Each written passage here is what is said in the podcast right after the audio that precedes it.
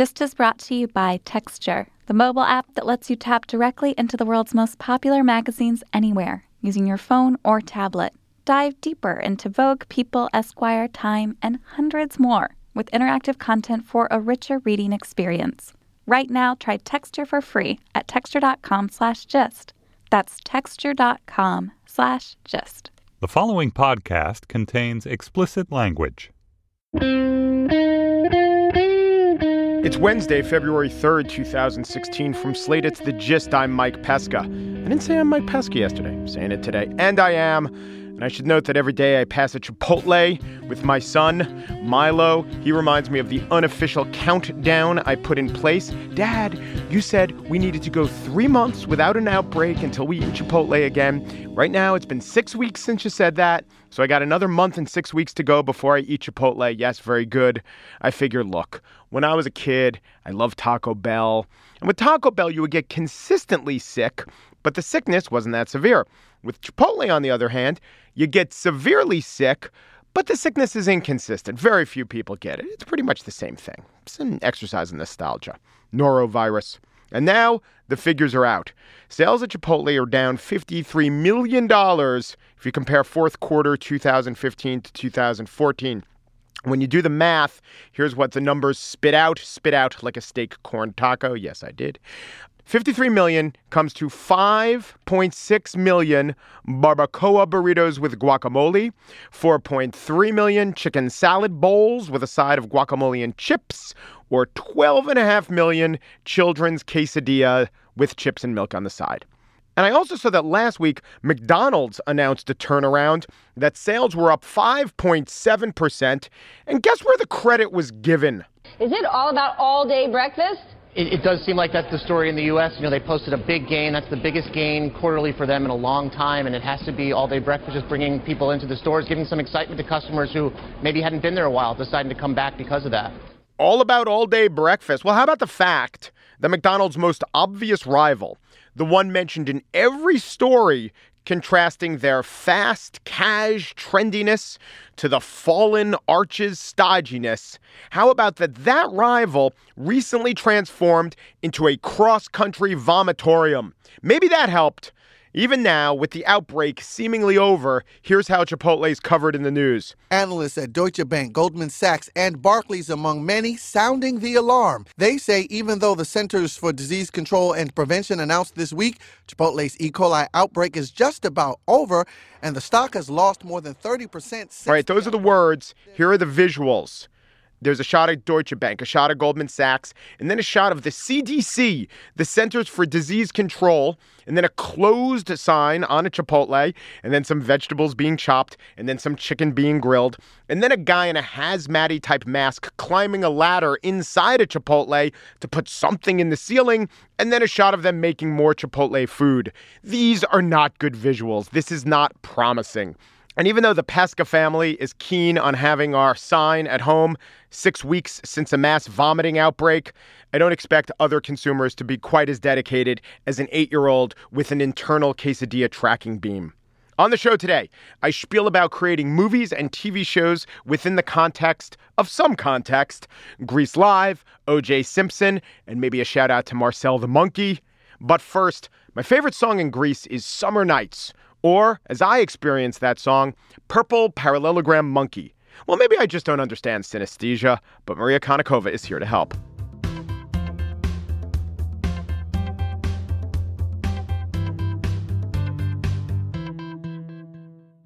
Yesterday, all my troubles seemed so far away. Now, if I were to sing that, a couple things would happen. Large percentage of the audience would be appalled, but a very small percentage of the audience, instead of hearing yesterday. All my troubles seem so far away. Might just see green, blue, purple. They have synesthesia, or synesthesia as I understand it, which might be the TV movie of the week version of synesthesia. It's a word I can't really pronounce and hardly understand, but that doesn't mean we can't play Is It Bullshit? The synesthesia edition. Joining me now is Maria Konnikova, who is the author of The Confidence Game and Mastermind How to Think Like Sherlock Holmes, and she vets these claims. Hello, Maria. Hello, Mike. How do you pronounce synesthesia? Synesthesia. Good job. What's it mean?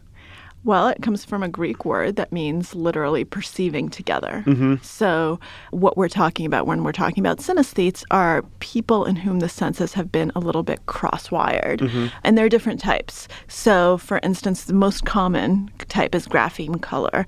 Grapheme refers to letters. So, it means that every time you see an A, you see it as red. Every time you see a B, you see it as yellow. Mm-hmm. So it's not just a vague association with uh, uh, a letter and a color. They actually see these they letters actually colors. see the letters in different colors and they often see when they look at whole words depending on the type of grapheme color synesthesia Mm-hmm. that they have they see the word in a specific color Mm-hmm. rather than each letter separately so depending on what the letters are i met a synesthete a few years ago who told me that my name was a brownish green which made me very unhappy yeah. but what, want what are you going to do? It's like in past lives, we all want to be emperor, but we're probably all brownish greens. Yeah, so we're all earth tones. yep yep Mike Pesca, you're a wonderful purple. For some people, capitals and lowercase are the same color. Yeah. Sometimes they're different. But the one thing that is true if you're a synesthete is that these associations will always be there Mm-hmm. and they are stable throughout your life. Here's a Hail Mary question. I, there's no way you can know the answer, but if you do, I'll be so impressed. What if a person sees a letter as, as uh, the, the letter B is red, but it's printed in bl- a blue font? Does that change things? Oh, that can be really, really troubling for Oh, them. wow, you do know the yeah, answer. yeah. So for a lot of people, this causes severe discomfort, and they actually have Stroop effect type Yeah. of things because it takes it might take them longer to read it because it's jarring. For some people, it doesn't make that much of a difference. Like if you see the if you see an M Mm-hmm. as any color other than yellow, every time you go past a McDonald's, it must be jarring. And it must be jarring, yeah, absolutely. But For Mm-hmm. I was doing the uh, I was doing the music, seeing colors with Yep, music. Is that a big one or just one that's gotten a lot of attention? That that is one that exists. Yeah. Like I said, grapheme color is the biggest one we know about. One caveat with synesthesia is that we don't have a lot of population wide data because people are born with it. Mm-hmm. And so they don't realize that it's weird and that it's strange. And so unless you go and seek it out and try to figure out, you know, what's going on, you'll think that everyone else experiences the world in exactly the same way. So there are some synesthetes who didn't realize they were synesthetes until they were in their 40s or 50s when suddenly some, they encountered the concept somewhere and said, "Oh, oh my god, you know, I this is me. I thought that everyone did this." So that's just one big caveat to say that our prevalence data is a little bit shady, not shady, but a little shaky because we because we don't really know if people are recognizing themselves as synesthetes. That said, the sound color one Yeah. is one that you that you do hear. There are some composers who were sound color synesthetes. I keep wanting to say Kandinsky, who was a synesthete. Stravinsky, there we go. Stravinsky, Stravinsky, Kandinsky. Stravinsky was not painted on both sides like the Kan- Kandinsky and was. Kandinsky was Yeah. a synesthete. He had double synesthesia. So every time that he saw a color, he heard music. Yeah. And every time he heard music, he saw a color. So he um, wasn't even a good artist. He would just write. He was basically just taking dictation. Yeah, he was just Yeah, he would hear some music and hey, that's what it is. Yeah, and that it doesn't have to be that way. By the way, it doesn't have to But be. you also directions. consistent, right? It's consistent Yes. throughout life. So the same passage of music inspires the same visual for Yes. Kandinsky or someone like him. Yes, absolutely. And for some, so there are some composers who basically the key that it's in Yeah. will color the exact color of of the composition. So your rendition of yesterday probably would be a, bit of a muddle because I'm sorry to say, Mike, you were a little off. Yeah. And so you weren't really in any key, and Right. and that that's wasn't in any problematic for them. Sorry, synesthetes. and Beethoven's fifth is blue, blue, blue, purple. But they actually- blue, blue, blue, purple. But the ones who have the sound color synesthesia actually often have perfect pitch. Huh? They actually can see the colors and associate them with specific tones. Is there a smell-esthesia? Mm-hmm, absolutely. Every single sense you can think of. There's even one where food inspires different abstract shapes. So, like every time you eat pasta, you'll see triangles. No, but or is so weird. Pasta I comes mean, in so many shapes. I know, I know. So there are, and there are absolute. There's touch synesthesia, all five senses. There's a synesthesia with it, and it seems to be genetic. Mm-hmm. So it runs in families. We know that it affects. We think between four and five percent of the population. You can test yourself. There are websites where you can test yourself for different types of. Well, wouldn't you say though that if it's nothing like this has ever occurred to you, it's pretty clear that you don't have synesthesia? I've never experienced, you know, spaghetti equals rhombus. Yes, absolutely. That could be a pretty safe bet. But some people, like I said, don't discover it for a very long time. So I was interviewing the chef Heston Blumenthal a few weeks ago, and he told me that he only recently realized that he had grapheme color synesthesia. He never knew that. Um, so he's only known it for a few years. Can it be troubling to people? Well, let's see. Maybe some percent of the population thinks they're insane, and so it's important to say that. Well, it's so normal. let me, you know, that 4 to 5% prevalence rate? Yeah. It goes up within certain subsets of the population. Uh-huh. So some studies show that creative populations have a much higher prevalence. So there was a study done in an art college. self-reported creative populations. No, it's actually, well, yes, self reported creative populations, but the synesthesia is not self reported. Yeah, yeah, It's well tested. It can be as much as a quarter. Yeah. And the other population where there's a very high prevalence is schizophrenics. Yeah. There's a lot of wiring there going on. Um, So, for some people, it can create discomfort. So, some people can't stand certain sounds, can't stand certain names, can't stand certain foods. Some people think someone is negative because they actually see. So, like, if Mike, if your name came with a black, if I saw Mike as black, I might actually kind of see you in a black light and I might not like Mike's. Yeah. yes. Yeah. And there are a lot of theories as to what's going on. One of them that has gotten some traction in the last few years is that we're all born synesthetes. Mm-hmm. So all of our senses are kind of interwired, and we have all of these neural connections when we're born, and then we prune them away because a, a lot of pruning happens in the infant brain, and most people end up not synesthetes, but in some of them, the pruning never happens, and so that cross-wired sensory phenomenon remains. Seems like an interesting theory that you can't possibly test. There was an interesting study that looked at this Mm-hmm. in infants and basically did a looking paradigm. So, a lot of studies with little kids who can't talk, you look at how long they look at different things, and that is a marker of attention. So if I look at something longer, it interests me a lot more. So, for instance, babies look at novel stimuli uh, more than they do at stimuli that they've seen before. And so we can say, oh, they recognize this because they're not looking at it as much and they're looking at this. That means that to them this is new. Basically, they did a synesthesia test for them with triangles of different colors on different backgrounds. And they saw some evidence that uh, young infants have synesthesia because certain combinations are jarring to them and others are not. And then they, they lose it before they're a year old. Yeah, I don't buy it. I'm just saying. I don't buy it. I think you could do little studies with babies and say anything that happens. Listen, it's one study. Yeah. I have a theory as to why it happens. What's your Because theory? back, it was once an evolutionary advantage. I don't know why, and I don't know how, but that's the explanation for everything that's weird. All right. It was once an evolutionary advantage. People can acquire synesthesia How? after strokes or brain damage. Oh, yeah, that would make sense because it's wiring. Yeah. Mm-hmm. We could figure out how it was once an evolutionary advantage. Oh, I'm sure we can. It's so easy to tell an evolutionary advantageous story for everything. Yeah, I love that. Yes. All right. So this was a weird episode of Is That Bullshit because we just out of the gate acknowledged that it wasn't bullshit, talked all about it. So I'm going to ask you the question this way Maria Konnikova, blue green wagon wheel rhombus equals ITBS. Is that bullshit? No, that's not bullshit. You got it exactly right. Excellent. Maria Konnikova is the author of The Confidence Game and Mastermind How to Think Like Sherlock Holmes. She is not a synesthete as far as we could tell. Thank you. Thank you. Well, one thing that is bullshit is a lot of people say they have synesthesia and they don't actually have it. Yeah, it that's a good one. because they say, "Oh, well, I see this," or "This is my favorite." Some people say they've trained themselves to have synesthesia, Oh.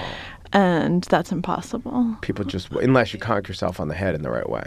Unless you conk yourself on the head in the right way. Conk is a very technical term. Yeah, The conking. It Yeah. is. It is. I have to. I have to ponder it a Yeah, little bit yeah. longer.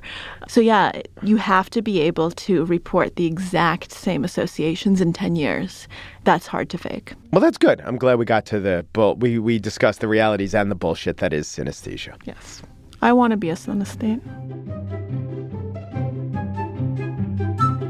Texture. It's not just a magazine, it's many, many magazines. Almost all magazines. I like a lot of magazines. I look to see which magazines Texture offers. The answer is quite a few of them.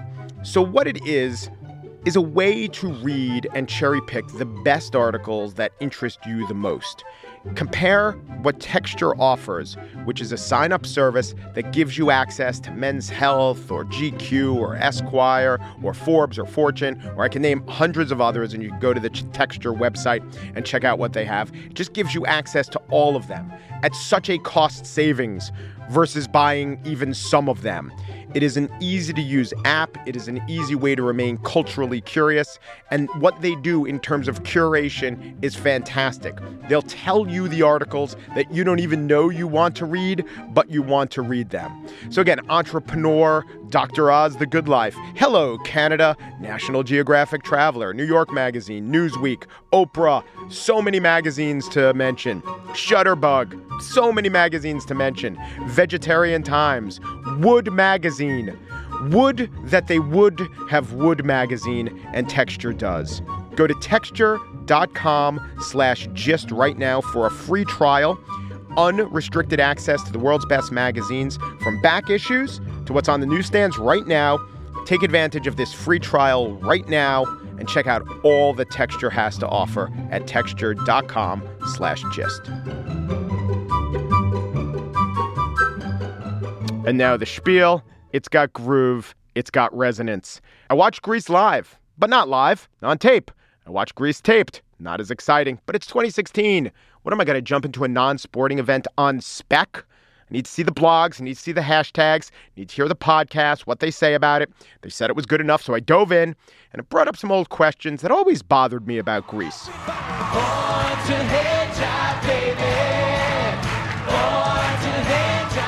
What if I was indeed born to hand jive, but I've never hand jived before? It's the same with cliff dive and high lie. I might be good at all these things, but I'll never know because I've never tried. It bothers me. This, however, was not what was bothering the podcast Jam Session with Juliet Litman and Amanda Dobbins. It's on the Channel 33 network. They acknowledged that they watch Grease live in the same way that everyone must have watched it through the lens of the John Travolta, Olivia Newton John movie from 1978.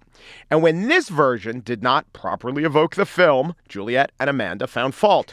I was stunned to realize that I actually remember the choreography of the dance that Olivia Newton-John and John Travolta does, which I'm going to try to to describe jive? now. Yeah, where they Born to hand well, no, jive, I mean we all know the baby. hand jive, but they when it's their moment, they do a thing where they kind of do like gunslinging Oh, yeah. with their hips on each side, and then they gallop down while lassoing. Who could forget it? But one, I was stunned that I still remembered that dance and could do it, and two, I was really bummed that it was not in the hand jive moment. I was waiting for it. It's true. This is at once an impossible standard for Grease Live to live up to, and also a necessary critique that Grease Live clearly tried to address in many, many ways. Just as in Star Wars The Force Awakens, there were so many winks and nods to the original that experiencing the new version is kind of an exercise in cultural archaeology. We interact not just with the work, but it's like an old painting where layers of drafts and versions of that work rest upon each other. This Grease, Grease Live, was triply referential because it is a remake, pretty much a remake, of a 37 year old movie that sought to evoke the nostalgia of 20 years prior. So set in the 50s, made in the 70s, remade in the whatever aught 16 is. Beyond that, the 78 movie was kind of racy, a comment on the more conservative mores of the 1950s. But then in 2016, it had to be tightened up once again to fit the standards of network family television. So some lyrics were toned down and some dance numbers were cleaned up. In general, I thought Grease Live was fun, though flawed. The casting was mostly good. I think the worst performer was Vanessa Hudgens, who played Rizzo. She seemed less world weary and tough than Stockard Channing did in the movie. Here's my theory why. Stockard Channing was 34 in that movie, playing a high school kid. But more importantly, she was playing against John Travolta, who was 24, and Olivia Newton John, who was 29 when they made the movie. Whereas Grease Live, the Sandy and Danny Zuko actors, they're in their early 30s, but Vanessa Hudgens is only 27. But look, it is the first time while watching Grease Live, the first time I ever said, wow, that is an amazingly quick costume change during a TV show. So that's something. A slightly different kind of wow, that's something hit our TVs last night American crime story The People versus O.J. Simpson. This show, like Grease, is also refracted through familiar source material, a TV show that originally spooled out over 16 months in the mid 90s. That it was real life does not change the fact that it's also a text open to interpretation. In fact, the nonfiction nature of the source material, the actual events of the OJ case, might be misleading. In a way, a work of fiction allows for less flexibility because when you put out a movie like Grease or a movie like Star Wars, you're at least saying, okay, this is the story the makers intended to tell.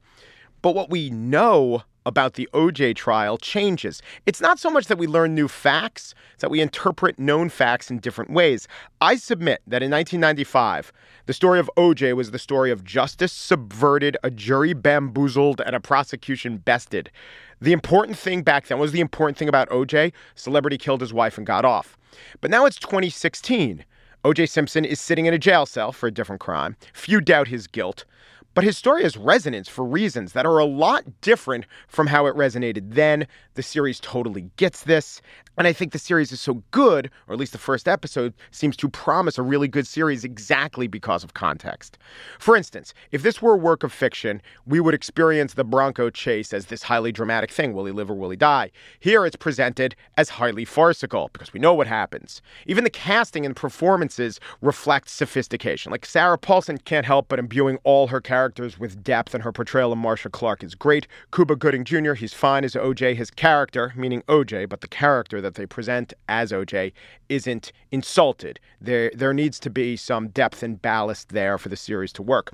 But then you get to members of OJ's legal team, and the phrase clown car comes to mind. John Travolta, hey, it's Danny Zuko. No, it's more like Corbin Bernsen meets Norma Desmond, but especially David Schwimmer as Robert Kardashian. Juice. Juice. situation has gotten real bad. Juice. Don't! Don't! Come here. How can you not hear Ross from Friends saying, Joey, Joey, get the ducks out of the hallway? Juice. Don't shoot yourself in Kimmy's room. Juice. I think David Schwimmer may actually be a good actor, but he is so defined by his role of Ross in a way, by the way, that Jennifer Aniston wasn't. I guess because she's less distinctive. But it works. Schwimmer whether meaning to or just because it's Schwimmer, evokes 90s nostalgia, sentimentality. You know, Friends debuted two months before the OJ trial began. The entire experience of watching this, if you're of a certain age, is to say, is to watch it, is to think about it, but then to constantly have this narrative going on saying, I remember where I was when he was arrested. I remember where I was during the chase. I remember where I was during the verdict. But as a great TV show once said, remember when is the lowest form of conversation.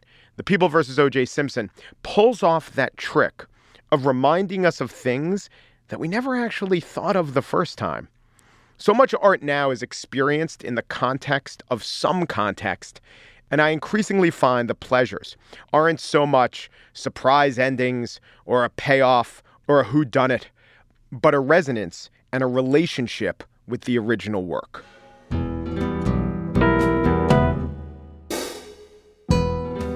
And that's it for today's show. Andrea Silenzi, Gist producer, has got some overhead lifters and four barrel quads. Oh, yeah. Steve Lickteig, executive producer of Slate Podcasts, missed his midterms and flunked shampoo. Andy Bowers, chief content officer of Panoply Network, won't go to bed till he's legally wed. He can't. He runs Panoply. The gist I've got chills. They're multiplying. And I'm losing control. Because the power you're supplying, it's electrifying. No, wait, that's not why. It's the norovirus. Umperu deperu duperu, and thanks for listening.